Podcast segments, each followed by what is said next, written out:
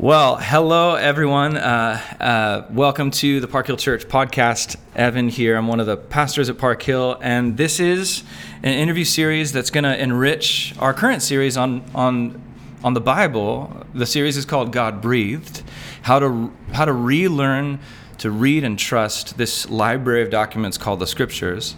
And so, so this is an interview. This is one of many interviews, and this is the first one I'm recording uh, with a dear friend of mine who has, who has been to Park Hill and preached there, and his fingerprints are kind of all over the way we articulate a lot of stuff around the church. And would you please give a warm welcome to the one and only uh, Dr. Preston Sprinkle? What's up, Preston? What's up, man? Good to see you, man. You sound just like Tim Mackie, by the way. oh man, your your yeah, cadence there, and the phrases there's another guy. in the library of scriptures or whatever. there's another guy who has his fingerprints all over my brain. Him and I, you know, living in Portland. That's um, a good one to sound sh- like. Uh, under the shadow of the Bible Project, we'll get you yeah. talking like Tim Mackie, but. Um, so the purpose of these interviews is to go deeper. On Sundays, we we're talking about why the Bible is trustworthy, mm-hmm. and why Jesus. So Jesus follow. I mean, we're we're we're really jumping off of Andrew Wilson's classic line, which is, um, we don't trust Jesus because we trust the Bible. We trust the Bible because we trust in this person, mm. Jesus. And if Jesus loved it, honored it, submitted to it, mm-hmm. treated it as true and good and trustworthy and authoritative from the Father, then we do too because we trust Jesus. Mm-hmm. And that's what Jesus followers do. So we follow him in his trust of the Bible. Mm-hmm. Um, so, so it's big meta Sunday morning stuff, but we've promised our church that we'll get kind of into the weeds mm-hmm. uh, and have the conversations that'll get us in trouble, which are fun. Um, because so, we, we value that at Park Hill. We value, you know, one of the phrases we we lead with for our new members class is um, no question off limits, honest doubt welcome. Um, because we want to be like you know Peter. He he heard a hard teaching from Jesus about like mm-hmm. eating Jesus' flesh, drinking His blood, and then he's Jesus started losing disciples over that, and and Jesus turns around and goes, Peter, you gonna leave me too? And his response is what we want to be, and he's like, where else is there? Like where else am I gonna go? Only you have the words of life. And mm. so we come to the words of life when we come to the scriptures. Um, yeah. But we we bring our baggage and we bring our mm-hmm. trauma and our church hurt from before, and we and lots of questions that we hear that we think are new questions when they're really not. So I'm going to ask, come right out of the gate, Preston, and just yeah. ask you to introduce yourself. Maybe tell the nutshell elevator pitch version of your story in coming to trust and know the Bible. Yeah. And you know it uniquely. You're like, you've immersed your life in the actual languages of the Bible and all of that. So can you yeah. kind of let us? You're talking yeah. to people who don't know even who you are. Yeah. So. Well, they, they know my name because they have the title of the podcast. But um, uh, yeah, I, I uh, 47 years old, married, got four kids, teenagers, mostly teenagers. Um, came to Christ. Well, raised in a Christian home, but really had a, that kind of like solid conversion uh, experience uh, around the age of 19 and immediately fell in love with studying the Bible, which I hated to read books, hated to study before that. It really was. I don't want to say miracle. I mean, parting Red Seas are miracles, but it was it was a clear work of God that created this almost uncontrollable desire desire to want to do what I've never cared about doing before, and that's to get an old book and read it like crazy. And that I was 19 and I'm 47 now, and and things haven't changed a lot. Like I just I love love love studying um, the Bible and and wrestling with hard questions and and trying to apply them in a way that's that's you know resonates with the, rhythm of Scripture. You know, um, so that you know I, I pursued lots of education, got a, a bachelor's degree in Bible, a, a, master's degree in Bible, a PhD in in Bible. Um, I think that took me to my late 20s uh, and then i got a job at a school teaching the bible full time so um, did that for almost 10 years and then now i you know run um, a podcast some, some an organization uh, do conferences speaking writing and so on. So i'm still my you know whether it's been studying the bible uh, educationally teaching it or or writing about it like my whole life my whole christian life and most of my actual life um, has been consumed with uh, wrestling with with the bible. I love it I've I've, uh, I've had my dream job really. So, and you're being so listeners, You're he's uh, Preston's being humble. His his podcast is called Theology in the Raw. It helps communities worldwide. The listenership just keeps growing somewhat exponentially. A lot of people listen to Theology in the Raw, and his organization is. You can look it up online. Centerforfaith.com. I don't know how you got that domain. The, I know, the right? the Center for Faith. The Preston, Center you, you for All it. Faith, yeah. no, but uh, specifically the Center for Faith, Sexuality, and Gender, and that's been primarily your work. Mm-hmm. Your realm yep. of expertise is helping churches think through the yep. intersection of faith, sexuality, and gender. You're actually going to be in San Diego this week. I don't know when this will yeah. be released, but yeah. you'll be helping the San Diego churches yeah. just how to, how to talk well about sexuality, marriage, singleness, or LGBTQ brothers and sisters in Christ, and all of that. So, um, yeah. Any last introductory thoughts before I spring no, spring spring on you some tough questions? All right, here we go. So you're talking right now to mostly people who really want to follow Jesus. Mm-hmm. Um, this is a church podcast, and next year is 2024, which is election year, and the church. Some churches navigate election year well, and and others not so much. I would love, you know, I think it's going to be a beast. Yep. In our wildly partisan moment, uh, speak to a group of people who love Jesus right now. Um, how how can we be disciples in such a wildly partisan moment? Uh, I mean, this is literally a would take a whole book. Oh, it is a book. I've got a book on this very topic coming out next spring. Um, so you you threw up a good advertisement. I would say buy my book. It's called Exiles: The Church in the Shadow of Empire. I I'm very concerned and excited and passionate about your question. Um, I I believe that Christians of all ages should work harder than we have in the past to disconnect our identity from national modern politics. An identity of the cross is at fundamental odds with the an identity of empire, which is what an American identity is. And let, let me I, I, I will I will be very short and concise here and, and if you have you know we can go do some back and forth. And, and let me just say up front that I love so many things about uh, the nation that we now call the United States of America. I love the cross cultural nature of it. I love the mountains. I love the scenery.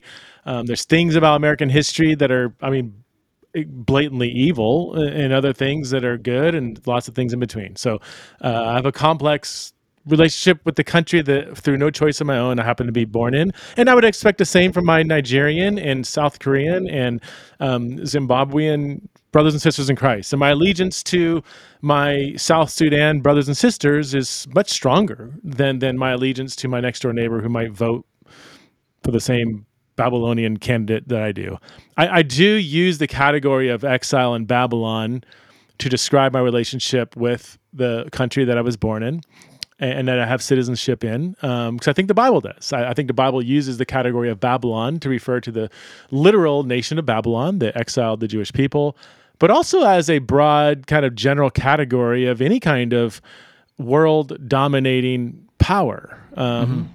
And I do think, and this is something that you know I, I really tried to make sure I, I, am not reading into the Bible more than what's there, but I think that the category of Babylon, which is applied to, you know, the Roman Empire in the first century and, and any kind of like Roman like, Babylon like, uh, empire like uh, nation state, um, the Bible has a lot to say about that. And one thing it says very clearly is that the people of God should not find their identity um, in Babylon. Um, mm. We should be good citizens. We, we, should seek the good of Babylon, but you know, be good citizens. Uh, we should uh, pray for Babylon's leaders. Um, we should um, protest Babylon when it does things that are fundamentally at odds with uh, the way creation should be run. Um, so we live in this tension of, of, being good citizens, but also being faithful resistors. Um, and that's because our, our identity is not in Babylon. Uh, and also one more thing, and this is maybe more of a practical exercise. Like, how often do we use the plural pronoun we, us to refer to our American identity versus our Kingdom of God hmm. identity? Mm. like, are we going to go over and help in the Israel yeah. Gaza? Like, are we going to go over and help yeah. Russia Ukraine? Who's and when we? we say that, we often mean we America. The New Testament would never do that. The only time we, the closest we come is like Paul you know, he sometimes uses the plural pronoun to refer to as Jewish ethnic identity, and, and even there, it's kind. Of, I think that's that's kind of a different thing. But Paul never, even as a Roman citizen, would never have says he never used would have used a phrase like "our troops" to refer to the Roman military. He never was said "our mm-hmm. borders" refer to how far Rome pushed their borders into the barbarian territories in the north, or you know, African territories and this like that. That just it, it, it would be it would be like I think if you took a first century Christian and plopped them down today in America, they would be so bewildered at some of the, I would say, syncretistic forms in which our Americanism has diluted and been just integrated into our Christian faith. Um, hmm. Again, hmm. good citizen, submit to government authorities, pray for your leaders, don't revolt, which raises questions about 1976. Um, or 17, 1776. 17, 1776. Yeah, yeah. Sorry, I was born in 1976. I was like, um, oh, you um, mean uh, Peter Gabriel's first record? Just kidding. So I, I can, so I, I, I, I'm more concerned. Not you know, who do you vote for? What about this? What about that? I think Satan is doubled over laughing. Right. When the bride of Jesus Christ, who was crucified by the empire for treason, um, I think Satan is doubled over laughing when the kingdom of God that exists in the place we now call the United States of America is divided over Babylonian politics, mm. that mm. families are torn apart, churches are torn apart, the kingdom of God is stunted, like a major roadblock because of Babylon disputes over whether you know, to put it in historical terms, whether whether Nero is better than Caligula, and who should we, you know, you saw that show, you know, you you guys sided with Caligula, and we sided with Nero, and how dare you, and we're not going to talk. Yeah, I think Satan okay. is like, this, this, you can't make this so stuff up. That, this is so easy. So that, I didn't, I didn't have to do anything theologically to, or anything. I just have to like drop them into like the American political scene, and, and it just like is destroying the church. Yeah. So on that, so Nero Caligula. So you mentioned uh, we need to find a prophetic protest. Like, what does it look like to protest yeah. Nero? Let's say I have a question for you on this. I did not send this one ahead of time. Okay, that's fine. How should a citizen of heaven mm-hmm. who prefers Caligula over Nero mm-hmm. celebrate Caligula's win? Like, how do we celebrate the win? If if we were like passionate, like let's say we're secondarily passionate about mm-hmm. our candidate, what's a kingdom way to celebrate that win? I don't even know that's a good question. And and and by the, I'm going to be the first one. I hope I don't come off as overly confident. I think there's lots of what about this? What about that? Practical ramifications of kind of what I'm getting at that I don't have. I I don't know. I don't know. I I just I, I want our starting point to be where is our fundamental political identity? It's in the global multi-ethnic kingdom of God, not in the Babylonian partisan camps or whatever. Um. Yeah. I don't. I, I think I don't know if I would even say celebrate. That, that to me that almost feels a little too strong. Um, I think there can be a place. I have a whole nother spiel on this, but let's just say, for instance, that you know maybe one of Babylon's candidates is overall going to be a better person to rule the empire. Um, even then, I think we're so blinded by what does that mean? Does that mean bringing in more economic wealth into the empire? Where does that come from? What other countries are negatively affected by the empire becoming more wealthy? Like as a global Christian, I'm more concerned. I'm not I don't I don't think Paul celebrated Rome becoming more wealthy. we got more wealth. We got more we got big, you know. So I, even there, I think some of our values of what is good, what is bad, what's worth celebrating can sometimes even be so skewed by our American Americanism or, or nationalism than again to apply it to other Christians around the world than our, our kingdom of God identity. Okay, having that's that's so let's just say at the end of the day, one candidate might be better than another. I, th- I think, hey, I, I, okay, I think this candidate might do a better job, you know, running uh, the empire, uh, but it's still a it's still a Babylonian leader running Babylon, you know. Um, I mean, just I, always just bring up, but just picture yourself as Jewish exile. You you've been taken over to Babylon. You're living there. You're Jewish exiles, and say Nabonidus, you know, is now the ruler and not Nebuchadnezzar. I think it's fine for the exile to say, you know what, that Nebuchadnezzar man, that dude is a piece of work. And I, I think I think Nabonidus is, is probably going to do a better job at ruling over Babylon. But it's still it's just it's just such a there's still such a distance between you and that because you're you're not hmm. even your identities and you're in exile. Like you have your kingdom yeah. of God stuff you need to do, and the best way you can seek the good of the city is not by becoming Babylonian, but by maintaining your Jewish exilic identity, which is what we see throughout the Book of Daniel. The Book of Daniel talks about this extensively. You know. Um, so what I'm hearing is I, I, like how you push back on the question to celebrate. Don't celebrate. Maybe what I'm hearing you say is still honor your primary identity as a kingdom citizen, even if your partisan preferred candidate wins. Yes. Be ready to push maybe back, push back on something that your yeah. winner stands for. Like find something that still doesn't line up with the kingdom. Like if you're a Trump guy, fi- but you're a Jesus guy first, find some find a concrete thing that you still will work against that Trump stands for in the name of Jesus. I yes, and and the same and the same the other way, like st- like because mm-hmm. you have to identify as Christ in some measurable way, a Christian. Yeah, this is where I, I'm.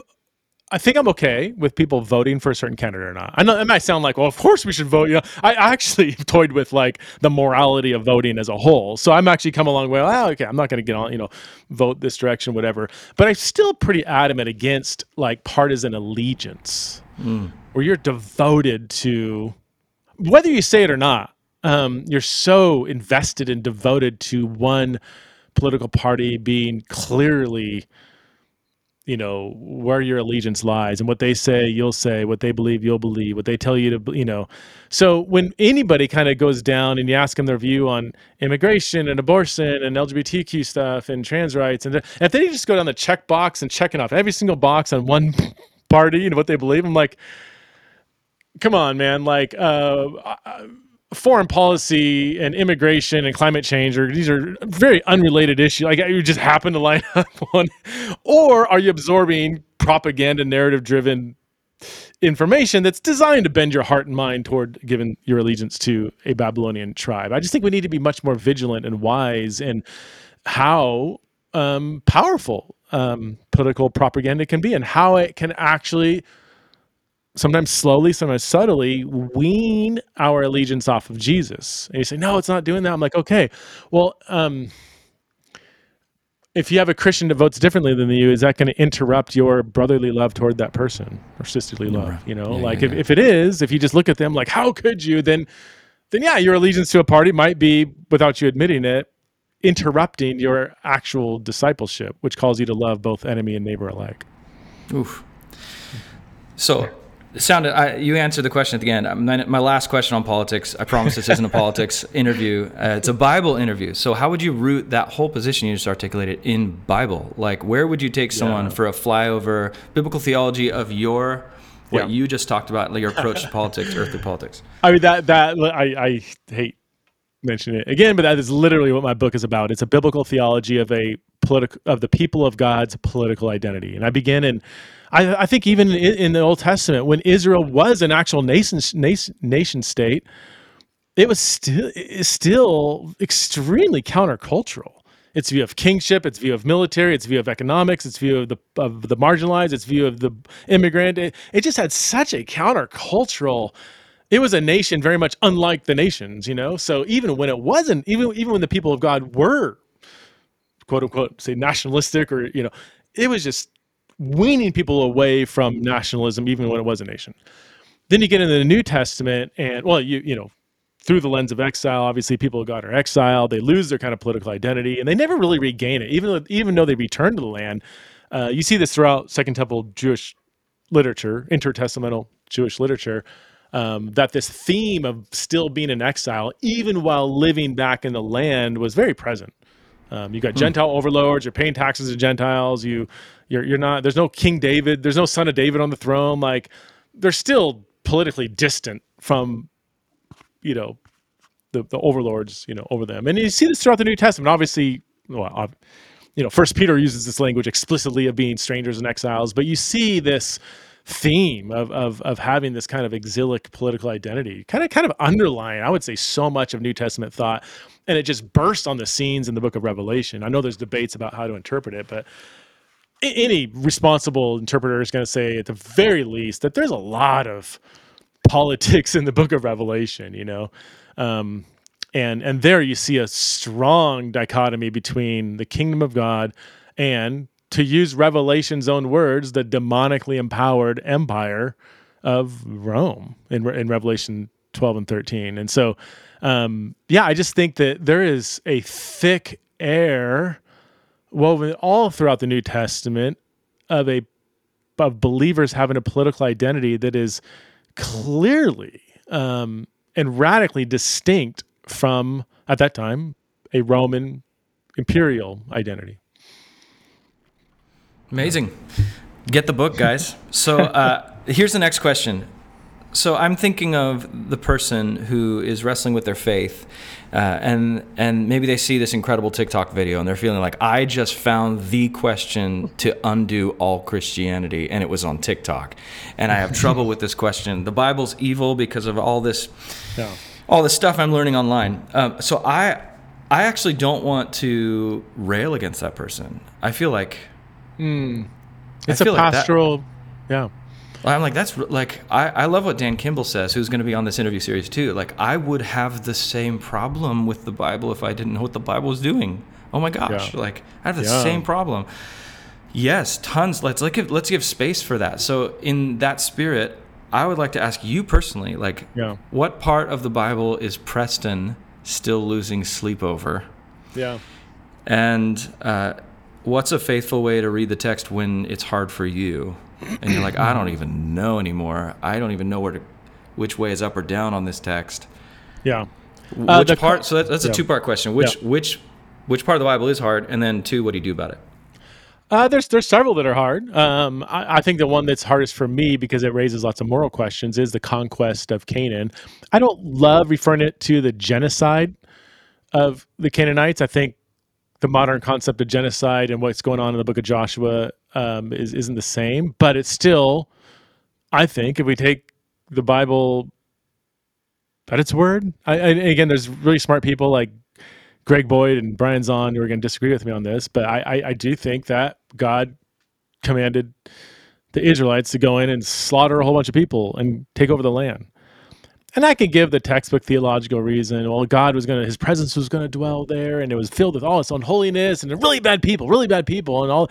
I'm like, I, I mean, still going to slaughtering men, women, and children and call that like okay, you know, like we, we just don't think that way, and we shouldn't. So, yeah, that that one still, I, I, I at the end of the day, I'm like, man, I, I, I think they're. If I were God, that's always a problematic statement, right?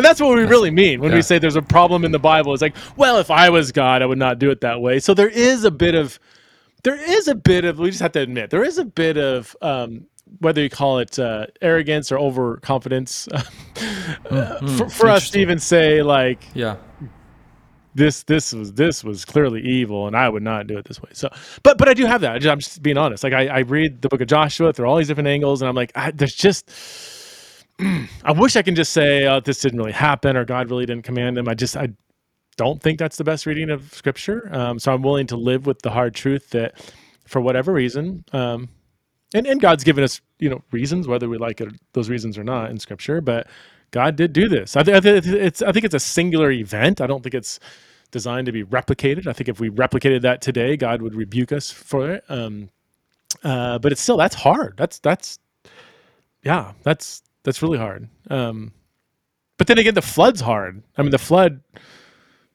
you know, is like a genocide against the entire human race. Yeah. So I, yeah. I think so, some of those, and, and, also to throw in one more, you know, there's there's individual incidents where people die for committing sins that other people don't die for. My my daughters bring this up to me all the time. Why did Ananias and Sapphira have to get struck down by God? Well, they lied. You know, like she's like, well, I mean, I, I, I lied yesterday and the day before. Dad, have you ever lied? Yeah. And how come God didn't strike you down? well, it's an example within the. Here's me, the scholar. Well, within the narrative flow, God needed to make an example out of people to, you know, to to to warn people this new shift in redemptive history, and we need to make sure you know, still, come on, man. Like, yeah. you know, how come they had to be an example of God's narrative flow or whatever, you know? So yeah, those are hard. Those are really hard for me. Um, yeah. Um, what do I so, do so, with that? Yeah. Or, what do you do with that? I here's. I mean, you kind of already said what you do. You're well, kind of like God is God. That that's part of it. Well, it's part of it, but I also go even deeper than that. I go back to whenever I wrestle with the reliability or morality of the Bible. I always ask the question okay, what are my options here? My options are atheism. I'll throw agnosticism, not believing in God, or some kind of theism. Okay, of those options, I I've done enough like intellectual work to know. I, you know, I know it's such a cliche. It's such a cliche. I hate, hate even saying it, but that takes a lot of faith to be an to say there is no designer behind everything here. Like to me, that is that is a that's that's that's a tough sell for me. So I'm gonna go with I, I, I think I'm a higher being, higher power, some kind of divine being. I'm gonna say I think that's makes the most sense of what I see in the world. And then it's like, okay, what are my options there? Ba- and based on what? Well, you're really basing it on tradition, myth, scriptures, um, you know, written testimony.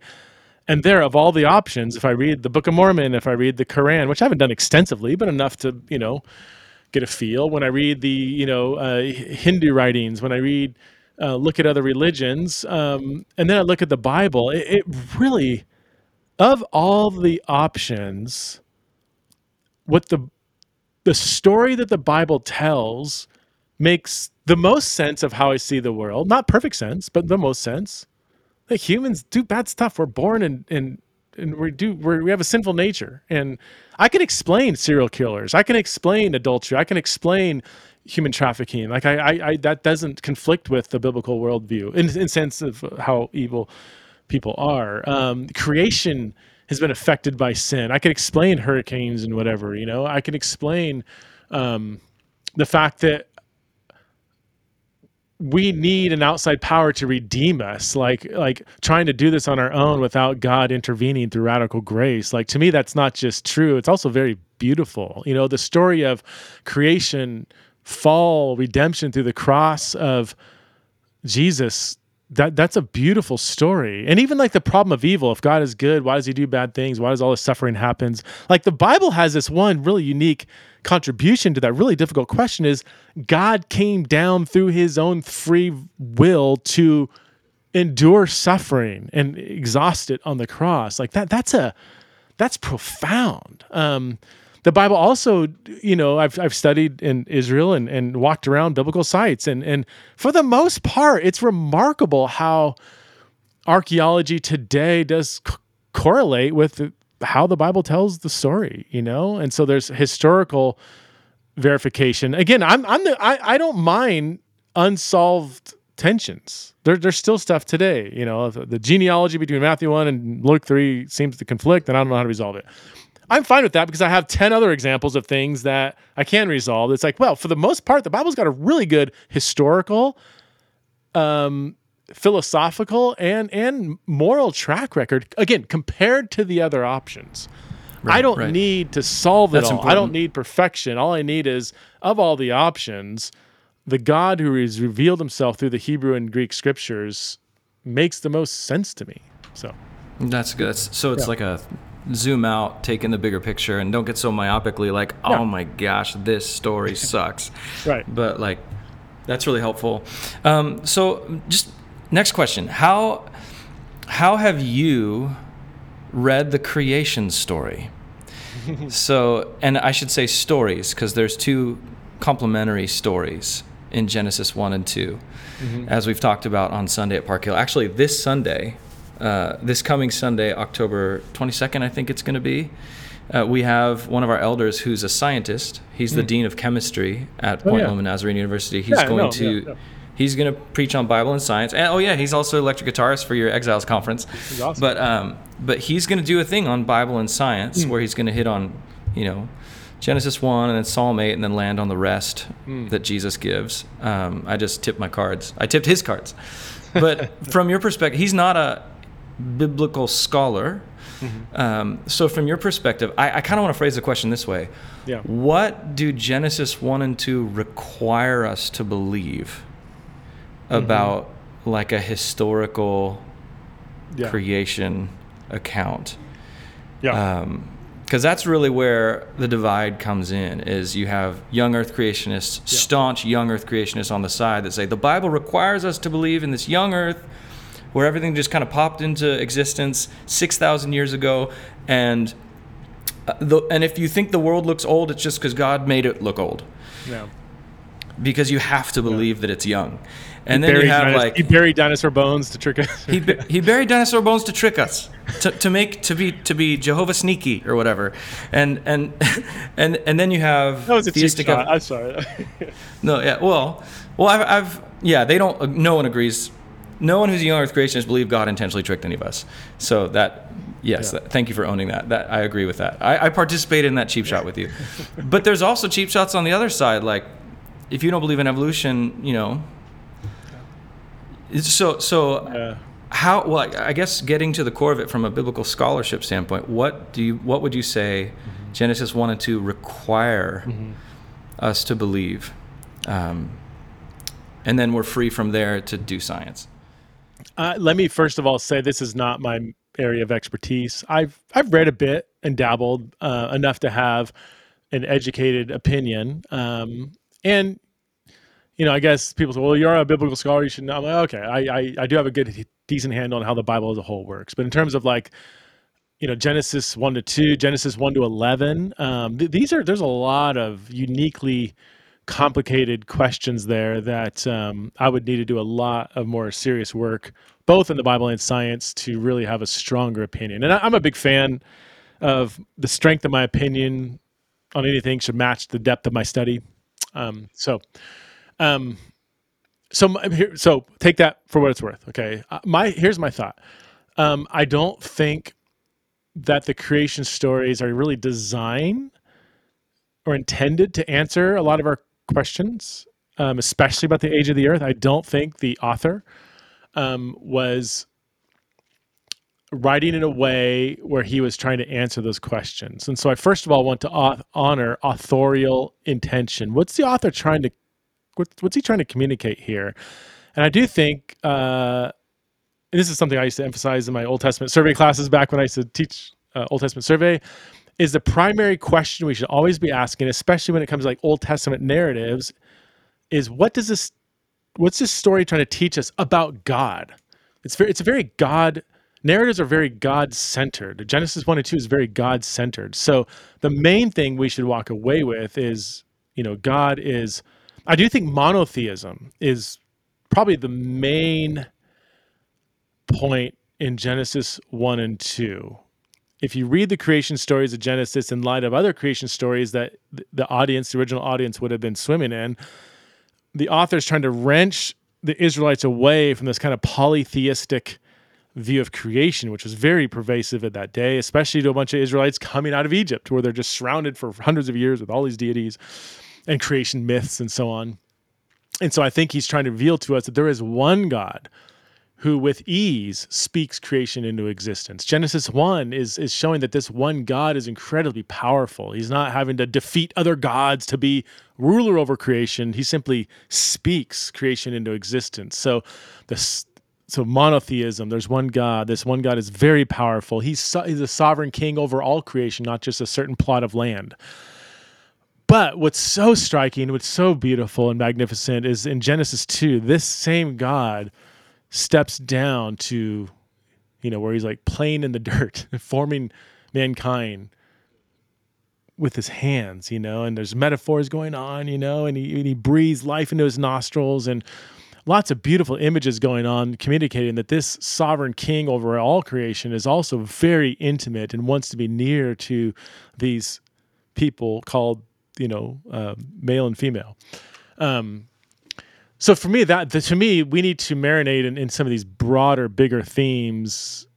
And then I don't, I don't think it's wrong to ask modern questions. I just I think it's wrong to demand that an ancient text that is not asking the same questions we are to give the, a precise answer to our questions. So I my, real quick, I I think regarding age of the earth, uh, whether you know we could even move you know historical adam and eve. Are they a symbol for a kind of archetype archetype human person? Are they literal adam and eve? Are they the progenitor progenitors of the whole human race? Or are they picked out of a lot of other humanoids? I mean there's lots of different theories on these things. If somebody's not familiar with this they might be tripping out right now. But there, there's evangelical jesus loving bible believing scholars who have some different views on what is historical and what is not in Genesis, let's just say 1 to 3 or even 1 to 11.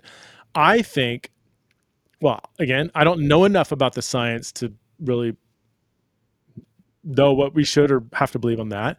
I will say the biblical narrative, the biblical genre gives us open like allows for various interpretive conclusions.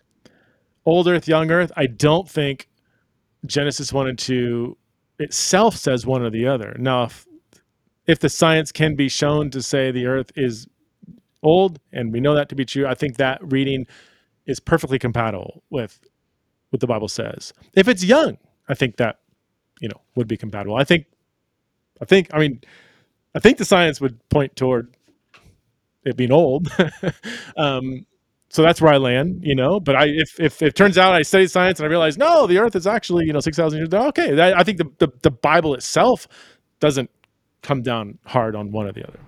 Yeah, on that. So, in a in a recent podcast we put up on the Park Hill feed, it's a Q&A panel from the Roseburg Bible Conference with Scot McKnight and myself and mm. Lakita Wright. And then AJ Swoboda asked us a bunch of questions. So he's moderating.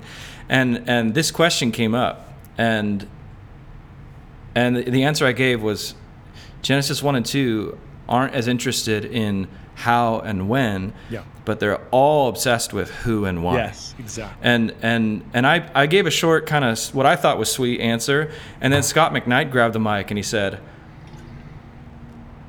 "I love Evan's question, but the problem. So I love Evan's answer." But the problem with Evan's answer is there's a lot of people who don't love Evan's answer. so the whole like young earth is the bible doesn't care thing like yeah, the bible yeah. the bible lets you land wherever gives a you know it gives a lot of people freedom to go against 99.9% of scientific consensus in the name of Christianity. Yeah. Which ends up being a bad witness to Christianity. And that's Scot McKnight's problem. Yeah. Uh, I don't know how you'd respond to that. I think it. Yes, I, I agree. I I I was raised staunchly young Earth, and it was equated with biblical authority. If you believe the Bible and love Jesus, you will be young. You believe in young Earth. Um, I think that that I don't. So I don't hold to young Earth. But again, I'm I'm not going to stand on stage and debate somebody who poses. I, am not an expert in it, but from what I've seen, I think Old Earth makes the most sense, both the of the text and from what I think we know about science. Um, if somebody says no, I, I, hold to Old Young Earth. Sorry, I hope I didn't confuse those. Old Earth, me. If somebody else holds to Young Earth, I'm like, okay, that's that, I'm I'm fine with that. I don't get worked up. Where where I would get a little more passionate is when they sort of require that for everyone else that you're not a real christian or you don't really believe in the bible unless you believe this. N- not because i think that's that's wrong which i do believe that's just wrong but it actually is pushing people away from jesus because and i've i've had as you have you know I, I don't know how many conversations with science very science minded christian people who are already very scientifically minded and then they're exploring Christianity, if they're told that to believe in Jesus they must believe in an old young in a young earth, that is a major roadblock for, from them following Jesus. So you are literally putting stumbling blocks that I think are unbiblical in front of people um, it's preventing them from from humanly speaking from from embracing Jesus. I had a good, good friend of mine. He was he was on the board of the Bible college I used to teach at. And that that was that was his story. He, he was a a scientist. He worked for the government, some high up thing that you can't even talk about, you know. And and and he was like, when I when I was first told that I could believe in a young Earth and also be a Christian, that's when I became a Christian. I, you know, that was such a hangup for me. I was like, look, this Jesus thing makes sense uh, I want to be saved, but I can't throw my brain out the door. It, this is how he's thinking. Like, I can't just like put my head. I'm not going to do that. So when he was told, no, Old Earth is a legitimate reading of the text, and he was like, all right, I'm in. And I think that's a story of of, of a lot of people. Oh man, so good. Uh, we're coming to the end here. Uh, I know you, your time is limited and very valuable, so thank you so much. Yeah, I I want to ask you another personal question. Yeah. Uh, as, as a professional Bible guy, which you are. I'm not. I'm a pastor, uh, which I want to keep growing. I'd love to. I, would love to. I'd love to study and get better. Get better at talking about the Bible. But as, uh, with you, uh, what's one part of the Bible you've changed on, as far as like the doctrine attached to that text?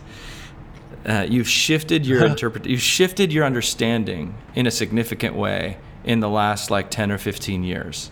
okay, I was gonna ask you like what's the time frame because hopefully it's almost all of them. You know, like I don't, and that scares people. But it's like, okay, what are the options? Um, that at 19 as a new convert, I kind of knew everything, or whatever I thought I knew would change for the good over the time. So I, sometimes we equate change with like departing from whatever. I see I see changes departing from ignorance because by definition, at 19, not having read the Bible, I was ignorant. Um, uh, okay, 10, 10, or 15 years. That, that one's easy. I mean, I think my view of hell, moving from eternal conscious torment view of hell to annihilation, um, was was one. Um, and again, that was through a fairly thorough study of, of of the text of scripture that's relevant to passages that speak about the final state of those who. Can you unpack like just yes. like short elevator just definition of both those things? Sure. So there's there's actually a few different understandings of the nature of hell within Christianity, broadly speaking. Um, two uh, different understandings are number one, eternal conscious torment that people that go to hell will suffer eternally, forever, consciously. They'll feel the pain, um, and it's irreversible, and it's torment. You know, um, most people when they think of hell, that's what they think of. But that's that's been a dominant view for 1500 years, um, but certainly not the only uh, Christian view. So that's the view I grew up with. That's the view I held for a number of years, largely out of just assumptions. I didn't study it necessarily. And then when I did study it, I realized, oh, it's more complicated than this. And then when I further studied, I personally came to the conclusion that I think the annihilation view is, is more pervasive. Yeah, what, Meaning, what's that view? Yeah, when people do, um, when Jesus comes back, all the dead will be raised, they face judgment, and those who reject Jesus or did reject Jesus and continue to reject Jesus will be cast into what's called the lake of fire, sometimes called Gehenna, translated hell, um, and they will uh, be annihilated. They'll, they'll, be destroyed. They'll cease to exist. They'll their life will be over, um, and so they won't live for ongoing eternal life in, in, in misery. Um, and again, I, I, yeah, this would be another podcast, which, which I've done. People can go to my Theology and Raw podcast. I've, I've, talked about it extensively, um, why I believe this. But yeah, I, I, I think the biblical texts leans very heavily in that in that direction. Um, no. Is there one other one other area you've changed? Um, I mean, there's there's quite a few. I I most of the changes happen not because I studied something so thoroughly, came to a conclusion, restudied it, and changed my view. Most of the changes happened when I simply was in a tradition and absorbed a certain view and then when I did actually study it on my own, then then I changed my view. But it wasn't from a studied view to a freshly studied view. It's from an absorbed pre- presupposed view. That's interesting. Yeah. So like I mean I would say like um the sign gifts were one. That was early on. Like you know I grew up in a anti-charismatic environment where you know speaking in tongues, prophecy, miracles aren't for today.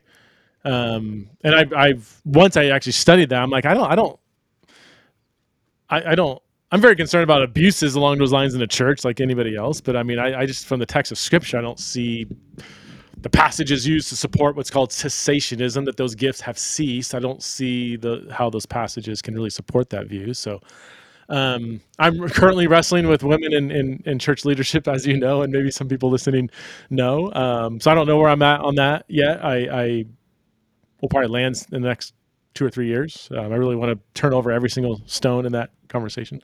Um, uh, nonviolence was one that, uh, yeah, I, I, I think Christians should be nonviolent, and I grew up thinking the opposite. Like to be a real Christian is to beat people up and stuff, and and I don't, I don't. I think there's more power in getting beat up like Jesus did than, than beating people up.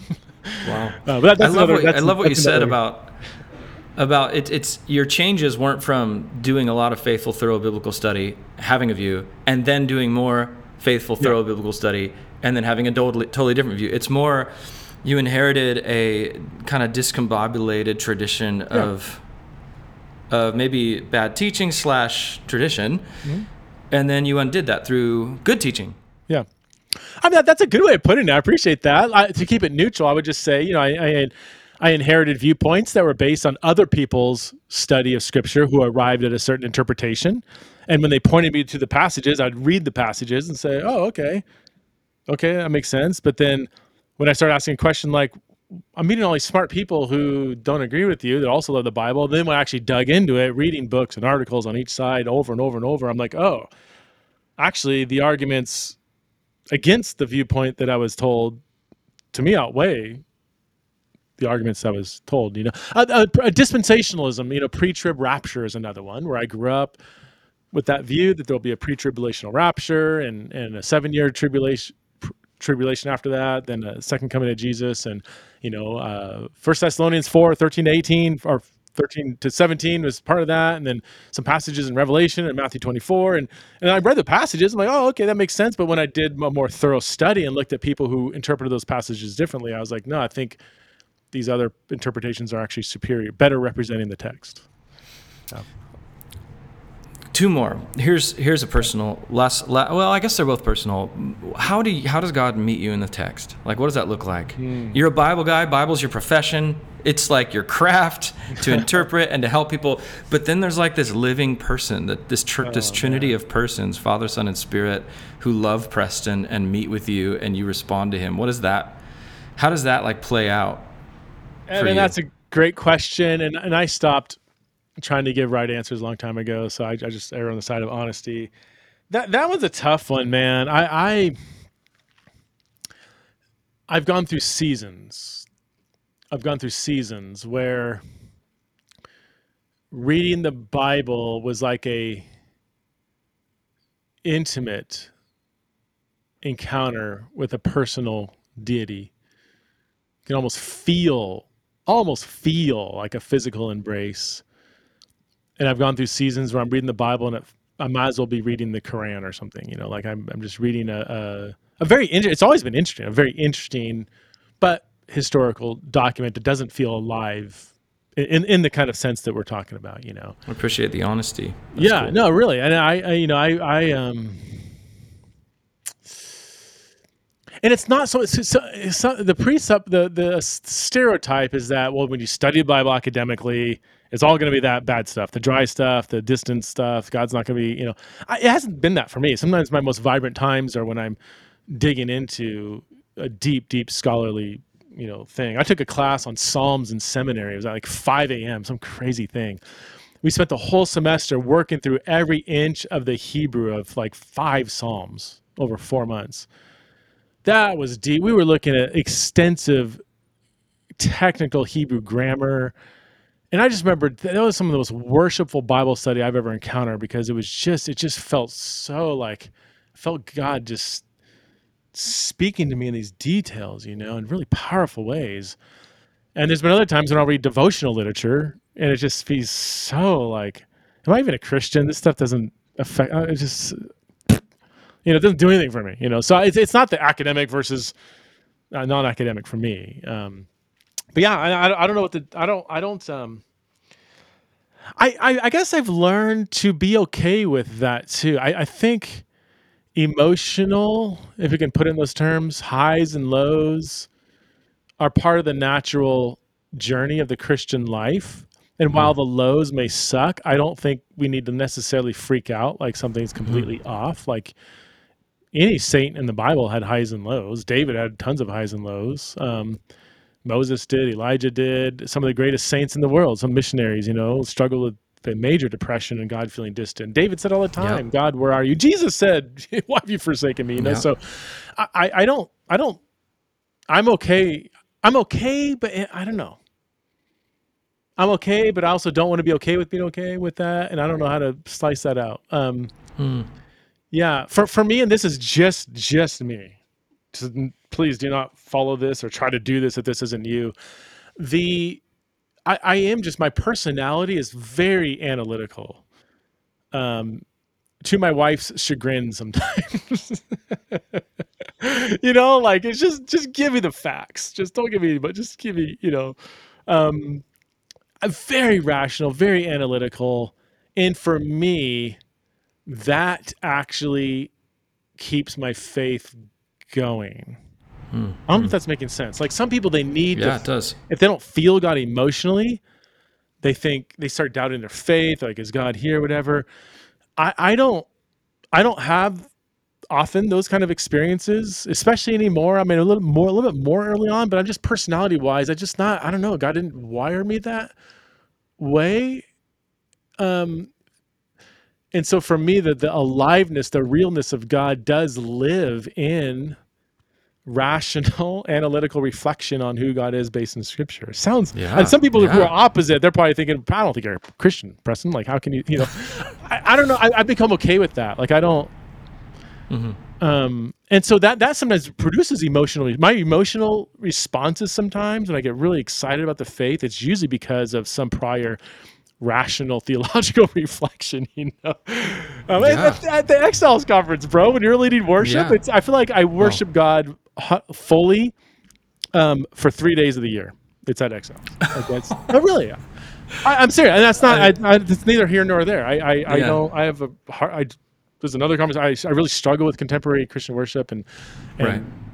traditional church services and so on. And and I just think because Exiles is very intellectually honest and stimulating and multi-ethnic and and and and, and asks hard questions and and it's it's it's all it's just it kind of I mean because I created it it kind of reflects kind of who I am. So right. I feel like it's just I feel like this feels like the kind of Christianity. And so my response is very much like oh this just gratitude yeah. yeah. Plus you're an amazing worship leader bro well, you're very kind. And uh, this last question is it. And you can answer it however you want. What are you nervous about? What are you excited about? What do you have a challenging thought about or just gratitude about when it comes to the church and its relationship with scripture today? Like when you look out into the next five, ten years, or you look at the church today, what do you, mm. what's, what bubbles up and what would you say to the church that's listening, to Park Hill and even beyond? Man, that's a great question, bro. I um the thought that immediately came to mind is I'm excited that the church especially younger generations, let's just say millennials, Gen Xers are becoming more and more okay with honesty, asking questions, not having everything ironed out, wrestling with doubt, um, exploring different viewpoints and not demonizing people who land on different positions. I feel like there's a lot more. For instance, my view on annihilation of hell. When I talk to anybody under 40, they're kind of like, oh, well, tell me more about that. That's interesting. You know, when I talk to boomers, they're like, I thought you're a Christian. You know, it's like the, the kind of black and white. And that's that's a stereotype. Okay. Sorry, boomers. I know all of you. I know some amazing boomers who are just really, I think, nuanced and whatever. But um, I, I just, yeah, I get excited that I think the church seems to be moving towards a little more honesty. Um, and yet uh, also that that is still kind of thwarted to come full circle to this kind of polarization of not just political, but I mean anything social media. Just our whole culture today is it, it feeds it feeds on polarization, either or, in or out, good, evil, left, right. You know, are you for this? Are you anti that? You know, if you're, if, yeah. If you're, if you're not waving a Ukraine flag, you're pro Putin or whatever. You know, it's like there's there's everything's so binary. It's just, um, and that that that what makes me. I think that I don't. I see that getting worse, not better. Do Do you have any thoughts on that? Um, um, not off the top of my head. I'm I'm just I have a very active imagination when I listen to others speak, and I picture what you're saying. I'm mm. picturing someone waving a Ukrainian flag and then being seen as anti all Russians, or someone right. someone waving a whatever and being seen as something that is anti that they're not saying and and I just feel grief yeah. uh, at at that and I just but I also feel excitement when I talk like you said when I talk to my sons the theological conversations around the Wickham table are like the school of discipleship that yeah. that I just feel honored to be a part of in my home yeah. and they they ask questions sometimes goes late into the night and um uh, yeah, I'm ex- I'm excited the way the way my 15 year old Hendrik is able to hold tension. Yeah. I just I just learned that three his three best friends for the last three years are are gay guys. I didn't even know that, and and I'm like, so that's why you asked that question about same sex marriage a year ago. I'm like, oh, that makes sense. And he's just very quiet and amazing, and and uh, and he's just seeking to follow Jesus. He understands uh, historic marriage, and he has questions, and yet he's such a great friend to his friends, and he's just mm. there's all this there's all there. The, the world they grew up in is so different than the world I grew up in, and they're navigating. At least my kids, anecdotally, are navigating it well. And I know that's not everyone's story. I know there's parents listening to this, even in our church, who who are going through just gut wrenching tensions in their families. And everything you just said, Preston, is, you know, that tension is what they're living through. Uh, and their dinner table is not this school of theology, you know. Their dinner table is like, man, someone's missing from this table. Mm. Um, and I'm just like, man, I, I pray that that the Prince of Peace has his way more and more and more as the church becomes a place where no question off limits, honest doubt is welcome. Mm-hmm. mm-hmm. And we differentiate honest doubt and dishonest doubt. Honest doubt really looks for answers, like like hunger yeah. looks for food, where dishonest doubt really is looking for exits, not answers. Mm. that's a good distinction. That's really good. That's from that's from Dominic Done. He wrote oh, that yeah, yeah. that book on doubt. Honest doubt looks for answers, where dishonest doubt looks for exits. And I just even when there's people in our church looking for exits. Mm-hmm there's hurt there. There's a story there. There's yeah. like their family didn't let them yeah. doubt honestly or or tell the tell the story of their struggles. So I just pray for uh, a more fruit of the spirit filled church uh, that flows from a clear gospel pronunci- announcement. Uh, the, the, gospel announcement on Sunday would actually be just the truth about the life of the church Monday through Saturday. Um, yeah, that's. I wasn't expecting you to kick it back to me. I just I just feel all like the the pastoral web of relationships and, yeah. and how they'll just kind of receive all this and I just I'm just I'm excited and grieving both at the same time. It's kind of next generation questions, you know, like what's the future of the church? What's it going to look like five, ten years? What's Gen Z like? Young millennials. I think because we live at one of the most unique transitions in social history um, that it's almost hard, uniquely hard to even predict that. Uh, and I say, you know, unique social transitions. I mean, uh, we haven't gone through this since probably the printing press. You know, it's almost like somebody in, you know, printing press is invented in 1450. You know, asking somebody in 1460, like, what's the church going to look like in 50 years? You know. Mm-hmm. Uh, uh, we're just we're we're in the eye of the storm of some cataclysmic social upheaval in the wake of the mm-hmm. internet and and you know globalization and empires coming and going. It's we're we're we're gonna look back on our time right now, and this is we're gonna be in the history book. And we're not, but I mean, the history books are gonna write about this time period. Like, oh wow, you lived during that. Kind of like people, you know, hear somebody that like lived through like World War II, like, oh my God, what was it like? Like Hitler was literally alive when you were. Yeah. What was that like? And the Nazis are they going to take over the world? Like, I don't know what that feeling of of feeling like the country I live in might be taken over by an actual dictator. Like that's crazy, yeah. you know. Like I think we're gonna look back in this time period saying, what was it like when you know AI was off and running and Neuralink is fixing limbs or whatever. and the only phone had social media the only destroying phones, people. yeah, the only phones had a wire and there was no internet. It's crazy. Not that long ago. yeah, like in high school, like freshman. I, I know. Me.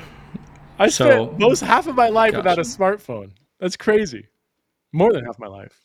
Way more than half my life. Yeah. So may Jesus have his way in the church. And Preston, I can't thank you enough for participating in the conversation at Park Hill in this way. Thank you. Hmm. Um, and gosh, yeah, just thank you. Well, I truly love you guys at Park Hill listening. I, I talk about you guys probably don't know this, but I talk about Park Hill all the time. Uh, absolutely love, love, love what God's doing through you guys. I truly mean that. That's not like I don't say that to every podcaster that has me on to talk about their church. So um, yeah, keep it up. You guys are doing unique stuff, and you probably don't even realize it. Yeah, thanks, man. Um, so for those of you that are listening, I'm gonna give a word to Preston real quick. I'm gonna stop this recording, and you have to stay on so that it keeps uploading on your end so yes. we get the full thing. All right. So, uh, grace and peace, Park Hill Church. Have an amazing week and look out for more interviews, and I'll see you on Sunday. God bless.